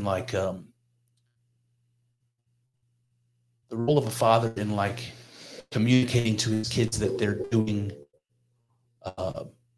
what they should be doing, that he's proud of it, that they know that what they're doing is good, and that a father's role is to show them that what you're doing is good or bad. And there was something he said about that struck me, man. It almost brought tears to my eyes. And anyway, I just had a couple of moments like that during this conversation. It's really interesting how you almost started crying. Yeah, it's just like your emotions tell you something if you're not quite grounded. And that's what I was having is whatever it is I'm feeling, because it's not a thought yet. I'm feeling something and I'm trying to explain it in real time, you know? Yeah. How'd everything come out, Ross? Good? Oh, I couldn't. I'm just so stoked to be here. I went up there for a pee. It's surreal, isn't it? It's amazing. When you were talking about the C.S. Lewis thing, in my head went into that association that we make, you know, the what I was thinking about was, when I was up the stairs having a pee, was, you know, the tree gives out oxygen, yeah, and we take that in, and then we give out carbon, and the tree takes that in, yeah, and never once in that exchange does the oxygen say it's more important than the carbon. And it's like that bottleneck, you know, that nobody taught us how to be with the bottleneck, and nobody actually taught us how to be with the expansion. It's like you were talking about things come at us in waves, and that's what it's like. It's like we go through periods in our life where it's expansive and lucrative, and periods where it's tight and can be challenging and difficult. And it's meant to be like that. But the minute that we feel ourselves starting to spiral, if you want, or slide towards the bottleneck, it's almost like we start fighting it. Yes. And the resistance of suffering creates more suffering. Yeah. Yes. And our mind's making an association to the past time when it was difficult, and it's never going to be the same because you can't stand in the same river twice. Mm. But then you go into the tight one and you make an association to it and you're hooked. Now, you're meant to go into a difficult time. You're meant to, but you're maybe only meant to be there for moments or hours. We end up in it for months and years. That's not what's intended for us, because things have got to get tight in order for them to expand out again. And likewise, when we're in the expansion, we get an association to them and we don't want it to end. We don't want the good times to end. So then we're hooked either into the good times and we get hooked into the bad times, and we're like a ping pong in a ping pong machine just getting battered about instead of just surrendering. Just keep surrendering. And the more that you surrender, the more you get to experience it all as it is. What comes to my mind when you say that, surrendering? Because I agree with you. That's the abandonment of self. It's the ego death sort of situation. Abandoning. Hold on, I lost it again. I do that, man. I try to get poetic. I start rambling, and then I lose it. Kyle laughs because he fucking knows all the time. Say it again. Learning to live in the counter, when we learn to live in that counterintuitive, learning to live in the paradox, things are meant to get tight, things are meant to get hard, so that like a kite flying in the thermos, it can't stay up there all the time. You've got to bring it down to let it catch the thermos to pull it back up again. Things are dying and being reborn and opening up, and we've not been taught effectively. Oh, I remember what it was. In Islam, in particular, they have this idea. Islam means submission, right? It's the idea that you have to submit yourself to God. You have to defer your will to God's will. Absolutely. Yeah. And I think not that that's exclusive to Islam. That's a relatively common idea, but I think that's related as a religious idea. The idea of submission to God is something like what you were describing. Yeah, and submission and domination are the same thing. But when you use the word dominate, you immediately get a dark image, perhaps, of a woman with black leather and a whip. Maybe. Dominating. But to fully dominate your experience, it's the same side of the same coin. Yes. Submission, yes, is domination. Yes. Yes. You can only dominate your environment. You can only control your mind when you can submit to it. Mm. Yes. So it's like the difference of, we walk through our life thinking we're God. We've not really learned that we are God. It's only through living in the paradox that, by letting go of trying to control and being controlled, then we can actually live in creation. Because, creation and destruction is the same thing. But most of us are destroying our lives and destroying our planet instead of creating and being the masters. But instead of being a passive passenger, actually being a conscious creator and living in co-creation and interdependency. Instead, what we do is we somehow swing between being independent and dependent in relationships, instead of our own acceptance around about our own right to be conscious creators of our own reality and learning to live in interdependency. I think the difficult thing about that for people's psyche is that in order to get to interdependency, you've got to be okay and enter it through being okay with dependency, which throws up all of our childhood traumas, if you like. You'll never enter interdependency through the paradigm of independence. You can only enter into interdependency and co-creation through dependency and vulnerability, because vulnerability is our ultimate strength and creativity. No? Yeah. Yeah. Yeah, I've got this idea of, it's an Orthodox doctrine, it's about emptying yourself. What's it called? Hezekiah? No, what's it? I don't know off the top of my head. Yeah, there's an idea that that when you empty yourself of yourself, you won't be empty. You'll be filled. It's like you're in the way of being filled with your true spirit, which is God. Yeah. And if you empty yourself of yourself, you won't find yourself empty. You'll find yourself filled with God. And that's an idea that I love. I don't know. I don't understand it entirely, but it's beautiful. Intriguing to me. Yes, it's beautiful. It is. It's almost like scarcity consciousness. Mm. We're holding on to a purse full of pennies, not willing to open them up, to be filled full of $50 notes. Right. You know, it's like that vacuum that's full of pennies. Yeah. Mm. Not willing to open up and release it and let it go is stopping us from it being filled up with the worth that it could fill. It's like that scarcity consciousness. Yeah, absolutely. Not wanting to let go of our illusion of control. Mm. And that's all it is. There's something that Jordan Peterson said that he said something to me that's not to me. This is me falling into that same trap you were in earlier. Jordan Peterson said something once. He said something along the lines of, you can't escape tragedy. It's coming for you, you know?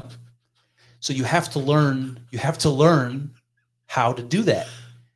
And I think until I heard him say that I didn't exactly believe that. Like I was trying to convince myself that wasn't true. But with enough time, every one of us is going to have the death of our parent, the death of our, somebody we love.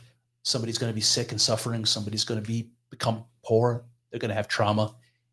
It's inevitable. You can't avoid it, And we pretend. We live our lives pretending like we can, Mm-hmm. And so we don't prepare. And that's kind of the entire point. It's the self-creation you were talking about, how we bounce back from those tragedies, how we rebuild ourselves. That is a self-creation that we're constantly in the process of doing. We're going to continue to hit those obstacles that are going to cause us to have to repair ourselves. The same as when we lift weights and our muscles have to repair themselves. We're building up something. And we are the ones. I love that phrase you used earlier about being an alchemist with yourself. What was that word, that phrase you used? It was an alchemist of our own biochemical factory. Yes, God damn it, that's awesome. The alchemist of our own biochemical factory. That we are self-created. We participate in the act of creation that started with God or our parents or both. And we continue to have the power to craft and form ourselves what we're going to be in the future. I got a little off track there, but goddamn, that's amazing. Isn't it? And, having the desire to change your paradigm and do something different. And it's, you said, like Jordan Peterson or Joe Rogan. And I'm just curious, have you emailed Joe and said you'd like to come meet him? Never, no. Have you emailed Jordan? Yes. Yeah? Yes. I emailed. Really? I can pull it up for you. It was about 2019, I think. I sent Jordan an email to his University of, where was he at? Up in Toronto. I sent an email to his Toronto address. It was like a page long. I was trying to keep it brief, but I was struggling. But then shortly after that, he lost his job there. So I don't think he will ever see it. Yeah. Okay. So one email. Yeah. Okay. Do you think that's enough? Is that enough reps to make something? Is that enough to bring the forumless into forum? I think what I wanted when I sent that message was to express gratitude. Okay. So it was enough. Was it enough for me to get it off of my heart? Yes. Kind of. But was it effective? Did it land? No, probably not. Does that mean there's more to be done? Do I have some obligation? I don't know. What do you think? I don't know. My intention for you is to be on Jordan Peterson's podcast, if that's what you want to do. I'd love to have a chat with him. just step out and make it happen. I think that we limit ourselves so much. Mm, yes. And you know, God will move mountains for us, but we need to walk towards them with a shovel. So funny. I was re-listening to my episode on Aesop's Fables, and that was one of the fables. It was a paragraph story about a ship that goes down, and all the Greeks are sinking and they're dying. And one of the men is crying louder than all the others, and he's just floating there, screaming and treading water. And one of the soldiers beside him says, you can ask Athena to save you. Ask her, because that's what he was screaming. Save me, Athena, save me. I'm dying. He said, ask Athena to save you all you want, but move your arms. Move your fucking arms, you know? Yeah. Yeah. And the possibilities, yet, I don't know, we're living in a culture which is so self-serving and so all about self right now, that it's what can we take rather than what can we give. Yes. And, how can I give myself more to my environment, and, rather than trying to take validation from it. But there again, the system requires us to be disconnected from self, because if it, plastic surgery is $1 billion industry. The drugs, the illegal drugs market is $1 billion industry. The alcohol taxation market is $1 billion industry. Now, if we were all connected, the opposite of addiction is not sobriety. The opposite of addiction is connection. If we were connected to our hearts and ourself and a more effective biochemical response to our environment, then would we need plastic surgery? Would we need drugs? Would we need alcohol? Probably not. No. So there's an investment, and that's me talking about something that I know nothing about, which is politics. There's a political investment in society being disconnected, because then it gets to keep the corporate wheel going. Yet if we were all connected and we were all free in ourselves and happy with what we have, rather than chasing an invisible God and worshipping the God of greed, gluttony, money, etc., then,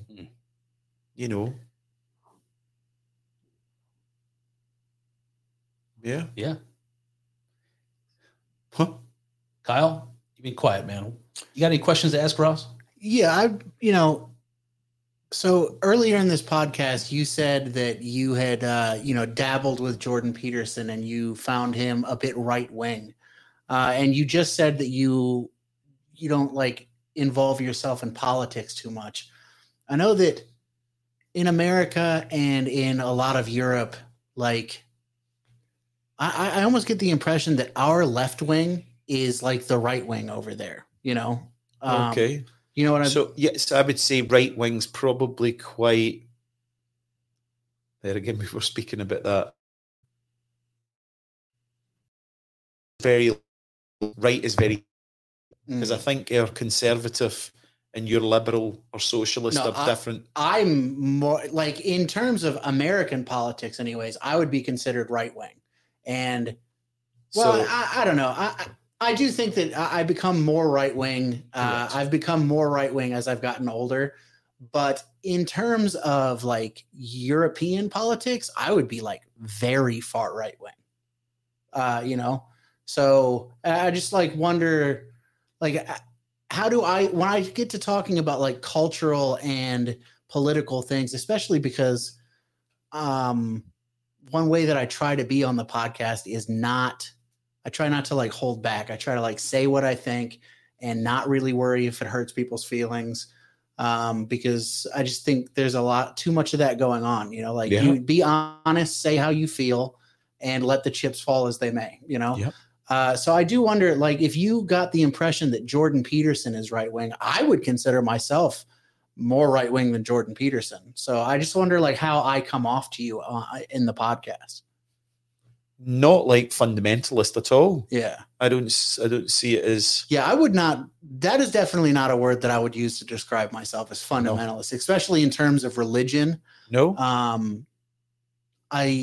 That's the big thing that pulled me toward orthodoxy is there is a more philosophical way of thinking about these things than that fundamentalist, you know, the earth is 6,000 years old, that type of a thing, taking everything completely literally. So yeah, I was just curious about that. If you're using that word religious, although Chris seems to talk more about God, yet I've probably learned I'm more intrigued about your religious stance than Chris's, although Chris is the one that bangs on about it more. Yeah. So it's like your journey is... has interested me. Yeah. You know, how you've spoke about, because through the year of me listening to you, you've went from, oh no, well, that's not true, because I've only listened to episode 1 on the way up here, which was where you were an anarchist. Yeah.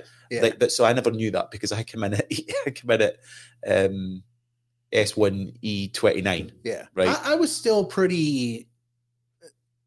kind of in my like ANCAP phase back, anarcho-capitalist kind of phase back then. And I mean, honestly, I still do value things from that tradition, that you know, those philosophical ideas. There are some of them that I still, and you know, parts of all of it that I still value.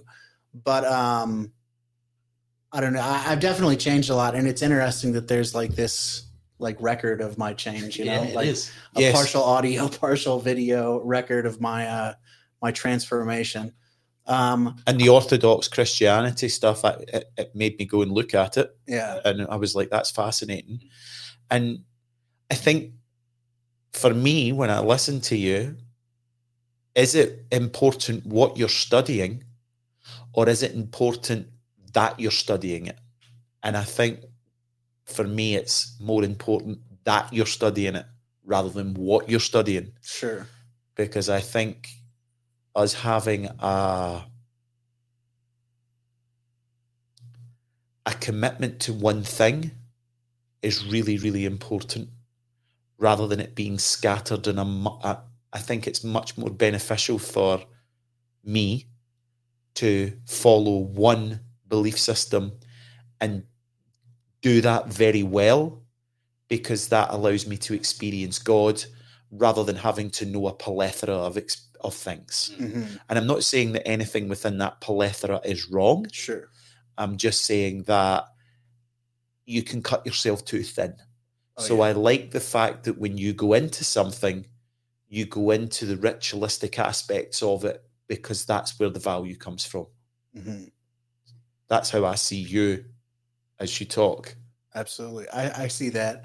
I also think that my interest... I feel like Chris's interest in God and things like that, I don't want to say that it strictly has to do with like origin and the source that you talk about all the time. But I feel like you do concentrate more on that. And I, especially over the last few years, I look for a mode of behaving in the world. You know what I mean? I want that guide, you know, that thing that tells me what is right and what is wrong and how I should be interacting in the world. You know, like we were just talking about shame, and you've said the difference between shame and guilt. Like, that's what I'm interested in. Like, when I feel that guilt or that shame, you know, I want to know like the importance of those things and why are certain things right and certain things wrong. You know, that is kind of where I've been. I don't know, the last at least the last year, you know, for sure. It's just kind of been the area I've living in. So the way you described it, Kyle, is I agree. That's entirely right. The way that you. What interests you in the religious pursuit and what interests me in the religious pursuit. I think that religion, the idea of God, surrounds two concepts. The first one is creation. Like, that's what God is, creator. The fact that there's something rather than nothing, that's one. The other one is morality. So people say that because God exists, it implies a a morality. It implies it carries with it rules for behavior, and that, for some reason, doesn't interest me as much as the former. Yeah, and I see that because one question you asked me one time was, oh, you said, okay, given that, what is your belief when you say you are God? What does that mean for your behavior? You asked me that question, like, okay, fine, but what does that mean? And for you, that's what's important. What religion means is how you should behave. So, I mean, I'm with you in that the creation interests me as well. You know, I want to know that. But I think that, I don't know, I think on some level, I just think I'm never going to know until I'm like incorporated into it in a more complete way than I am now. But I do have, I think the reason that I'm concerned about it is that if we're not concerned about it, we end up in, you know, like doing terrible things, you know? Yeah. So that's fascinated me. That's a question that I've asked myself a lot, that if we're not involved in it, we'll end up doing terrible, terrible things. And it's very much a question of morality, and I don't know if I'm educated or articulate enough to bring it into form, what my inner thoughts are around it. The Old Testament to me and the Ten Commandments are written to the ego. And if we look at the time that surrounded 600 BC, when the Babylonians came out of Mesopotamia and they were very hedonistic in nature, then there was a tablet delivered for them as a moral code for how to live your life. Mm-hmm. And it was very much, in my perspective, theologists could wrap me down. I'm not a theologist. I'm very new to biblical studies. And for me, the Old Testament is written to try and tame the ego of man in that hedonistic way that it was 600 BC. Mm-hmm. Yet when the disciples said to Jesus, which one of the Ten Commandments should I live my life by? Jesus said, none, they're all shite. I give you one commandment to rule over all commandments. I give you the commandment of love. Yes. And if you were in your heart, would you steal? Would you kill? Would you covet another man's wife? No, because love disempowers the ego, because shame and love can't live in the same room. And I question what we're saying. All demonic forces want to be released back to the light. I think that everybody wants to be forgiven completely with no judgment. I think that we do want to be released from the prison that we've incarcerated ourselves in. And I bring a terrible, terrible example, but Portugal created a drugs policy in 2004, which saw 64% less deaths. So what actually causes us to act out? Is it the fact that we want retribution, and when there's something that we want to push against? You know, like you go to Amsterdam, it's all the stupid tourists that go and smoke dope consistently and go to the red light district. Mm-hmm. Yet the people that actually live there might have a joint on a Thursday night or whatever, and that's it. They don't do it all the time. When it's available, it's the fact that it's wrong that makes us compulsed to go and do it. Why? Because shame is more addictive than any illegal drug on the planet, right? So if there wasn't any shame around about what we do, would we need a code to live by, and would we be doing destructive things? No, the only reason we're doing destructive things is because shame is the most addictive, in my opinion, substance on this planet. And we're going to keep doing behaviours in order for us to be shame-based. Put $1,000 on a race and lose it. You come out, what's the feeling? Shame. Yes. You've been sober for 20 years. You go out and get absolutely kindled up on the liquor. Before you've even opened your eyes, what's the very first thing you feel? Shame. What's the very first thing you do? Have another drink. Because of our own repetition compulsion disorder, what we do is we think the thing that put it there will actually release us from the compulsion, and it gives us a moment of freedom, but all of a sudden the walls just close in round about us again. So I've not got an answer, but I question that fact that, well, would we? would we be out of control? I don't know. It's so interesting. But the minute that they decriminalised all drugs in Portugal, less people used them and more people are surviving and not dying. Mm-hmm. It's a very libertarian thing you just said, Ross. It's a relatively right-wing thought that you just had. Whoa. The idea of decriminalizing drugs, and prostitution for that matter, making those less appealing and less a problem by opening up, by making it legal. That's an argument that it's a libertarian argument, that one of those things that when Kyle was bringing up the anarcho-capitalism, that I think it holds a lot of weight. That you decriminalize drugs and you'll see less abuse of drugs. I do think that it would take a number of generations to melt down the unconscious bias to make it safe, though.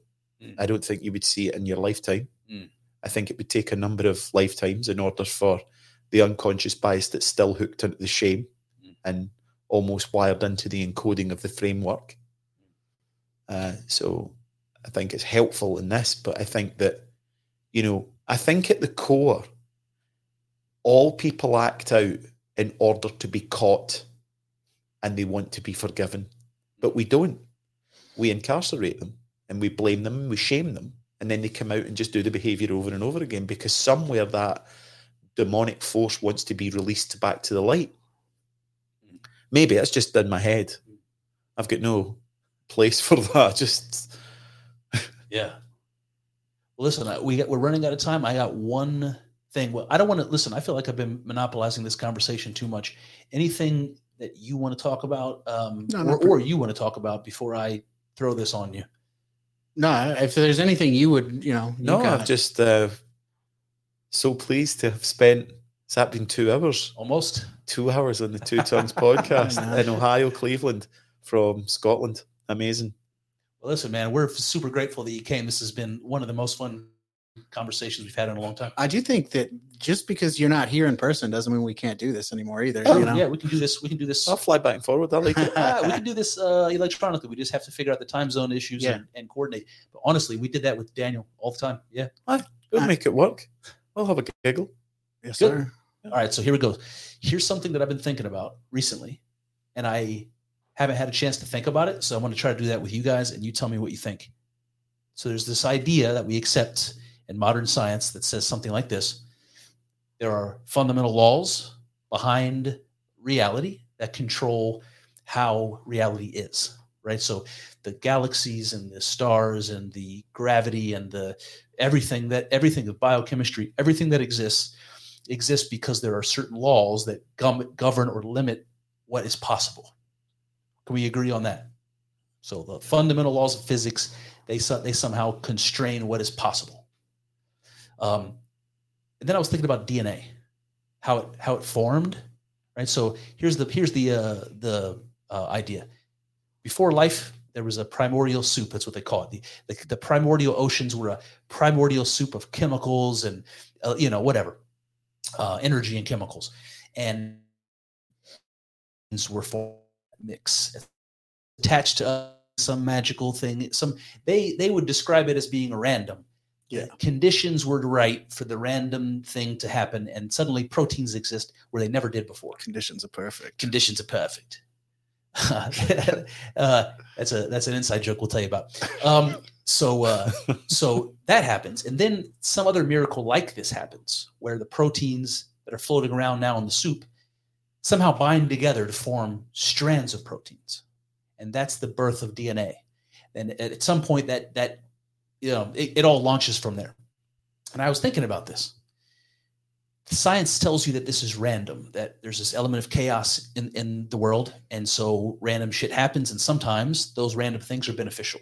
That's how they explain evolution. And this is the same process with the formation of DNA. And then I thought to myself, what about those laws behind the scenes that constrain what's possible, those physical laws? And now those physical laws are something that is hard for me to separate from the idea of God, by the way. Right? God, yeah, I think it's impossible. Right? God must somehow be responsible for the laws that limit the potential of being. And here's the idea. What if those laws or God or whatever the structure or order is that I'm trying to call God right now, what if it's that the DNA was following? That is the law that it's following when it binds together to become DNA. So here's the idea. It's like proteins couldn't help but become DNA. They didn't have any other choice. The laws of physics, the laws of nature, the order that's imposed upon being was such that proteins would form from the soup, and then from the proteins, DNA would form. They're following an ordered process. That there is no choice. DNA must become, or proteins must become DNA. What do you think of that? Like things are the way they are because they must be. It's not random. It's not an accident of nature that things happen, that things change. I think that whatever God is something like transformation. It's that fractal thing that's always changing. And I just wonder if it's guided by the order that's imposed on it, that order I call God. I don't know. I don't exactly know what I'm saying, but what do you think I'm saying? I don't know why really, but for some reason it calls to mind, the transcendental argument for God, tag. Tell me. It's the idea that for anything to exist, for there to be anything physical, anything, ethereal, anything like that, it has to be grounded in God.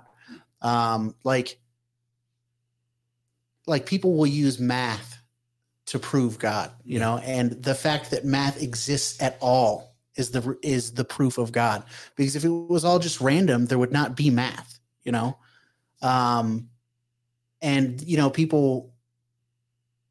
people look for proof of God, and the proof is that it's here. And that, I don't know, something about that seems to go hand in hand with like, it didn't have what you're saying, that there was no other option, that it had to have happened, Yeah. I don't know why. I don't really know what the connection is there, but it made me think of that. It's something like fate, something like it being inevitable that makes me connect it back to the idea of God. I don't know. I'm struggling with it right now myself. I don't know. Any thoughts on that, Ross? Mm-hmm. My mind went to thinking that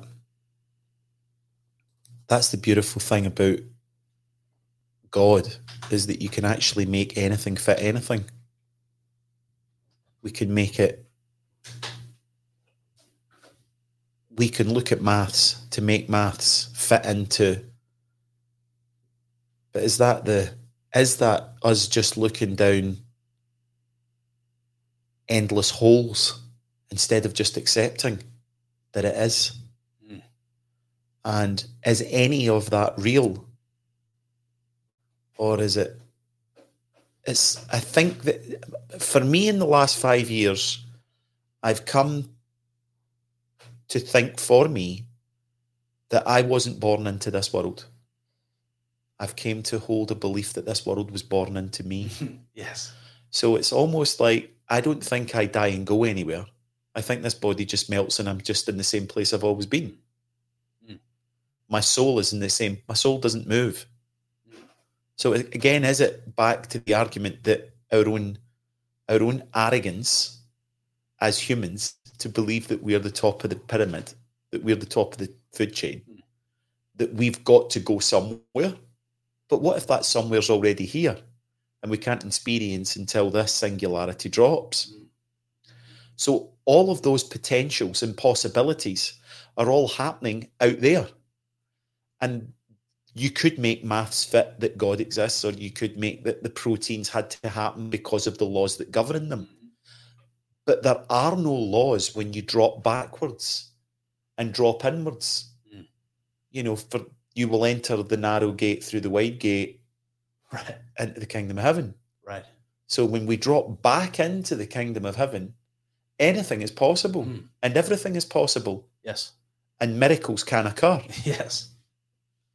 So instead of looking at it out there where proteins are following the natural law, and I totally agree, yeah, that's possibly true, and maths can equate that God exists and that nothing's random.